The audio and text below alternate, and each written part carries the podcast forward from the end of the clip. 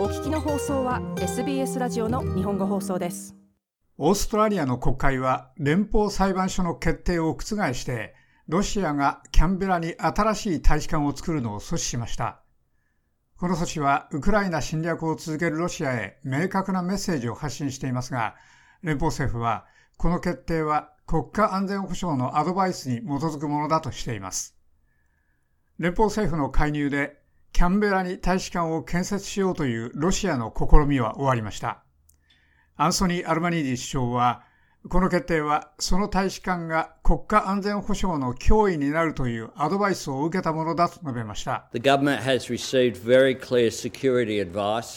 国会議事堂の大変近くに新しいロシアの大使館があることによって生じるリスクに関して政府は大変明確な安全保障アドバイスを受け取りました。我々はその借地が絶対に正式な外交拠点にならないようにするため素早く行動しています。政府はロシアの違法で道義に反するウクライナ侵略を非難します。はっきりさせますと、今日の決定はオーストラリアの国家安全保障の利益のためになされたものの一つです。アルバニージー首相でした。国家首都局がその土地のリースを許可した2008年以来、ロシア政府は国会の隣に2番目の大使館を建てようとしてきました。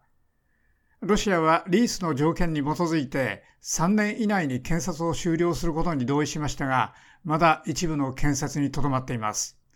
このため国家首都局は未完成のままになっている工事が外交施設用に保存されているその地域の外見や重要性、尊厳を損なっているとしてリースの打ち切りを決めました。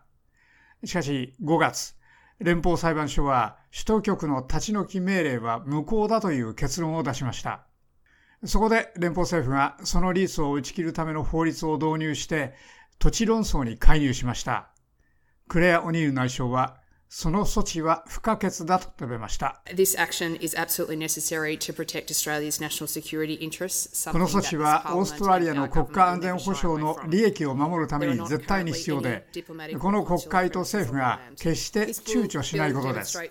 現在、その土地には外交や領事の施設は一切ありません。この法案は政府が引き続き国会と国家安全保障を守ることにコミットしていることを証明しています。オーストララリア政府はロシア連邦との外交関係を維持していますが、常にオーストラリアの国益のために行動するつもりです。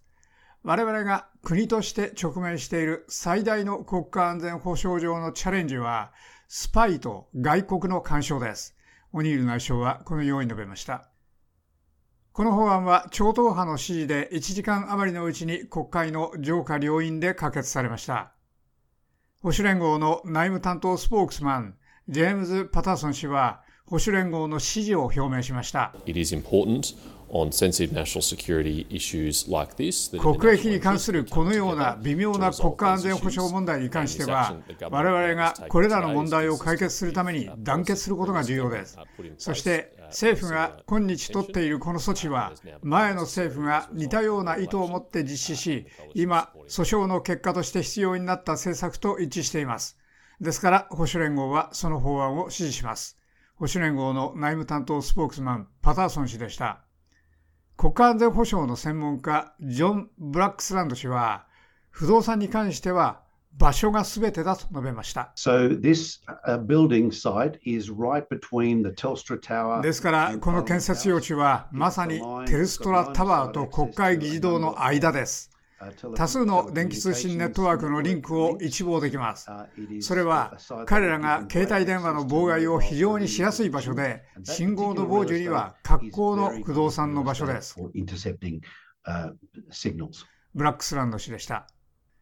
この介入にもかかわらず、国会から4キロのところにあるウィリスの既存のロシア大使館にクレムリンのオーストラリアでの外交上のプレゼンスが残ります。そして政府はそのグリフィスの大使館は今度の決定の影響を受けないことをはっきりさせました。ブラックサンド氏は政府はキャンベラの土地のリースにはすべからく用心すべきだと述べました。これは大変意味のある不動産で、私の意見では、親しく信用のあるパートナーか、オーストラリア政府の機関のみに使用されるべきです。しかし、現状は国会議事周辺の地域全体が外交上のプレゼンスのための土地に指定されてきました。ですから、イギリスの高等弁務官事務所やカナダ、ニュージーランド、アメリカ、インド、南アフリカのものも遠くありませんし、他の様々な国もすべてそばで、すべてそのスペースに同様の不動産を持っています。ですから、我が国の利益に反するような行動をする国にはそれを与えたくありません。ブラックサンド氏はこのように述べました。以上、SBS ニュースのキアラ・ヘインとソフィア・タリク、セーラ・トメフスカのレポートを SBS 日本語放送の長尾久明がお伝えしましたもっとストーリーをお聞きになりたい方は iTunes や Google ポッドキャスト Spotify などでお楽しみいただけます。